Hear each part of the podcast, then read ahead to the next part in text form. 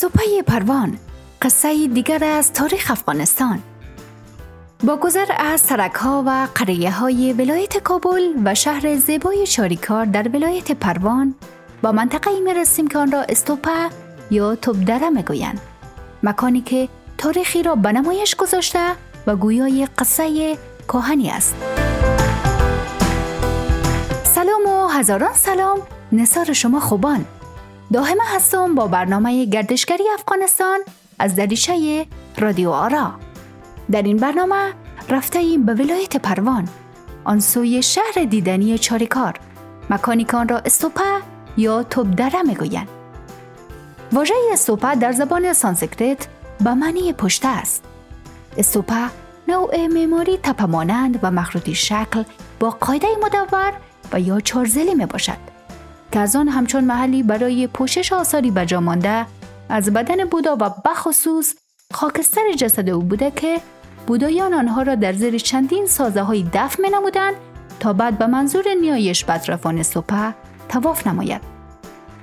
البته مطابق اسناد بودایی بقایای سوخته جسد بودا را ابتدا در داخل ده استوپا دفن و جابجا نموده بودند اما شوکا پادشاه موریایی هند و جمله آن ده استوپه هشت ددان را شکاف و بقایای جسد بودای مدفون در آن استوپه ها را گرفته و مجددا در 84 هزار استوپه جدیدی که در سر قلمروی امپراتوری بزرگش ساخته بود تقسیم و دوباره آنها را مدفون کرد.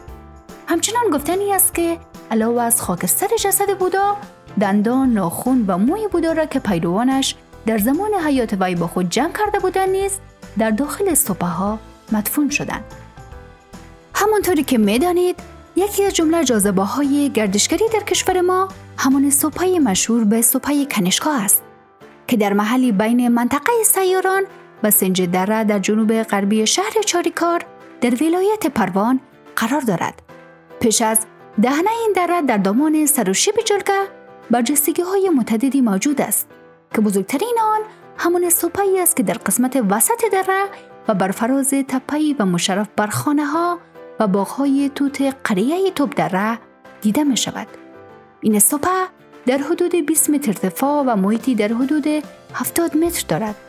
همچنان دو حلقه کمان مانند به صورت دو کمربند به دور تا دور این سوپه دیده می شود و تا حدودی پلسترکاری اطراف آن نیز حفظ گردیده است.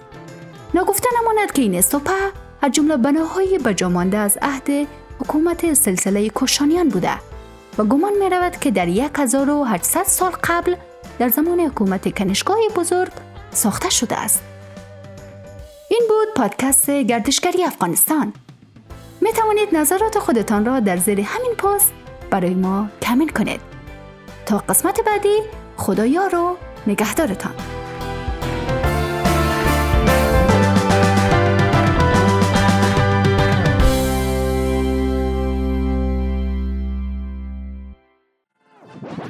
رادیو آرا.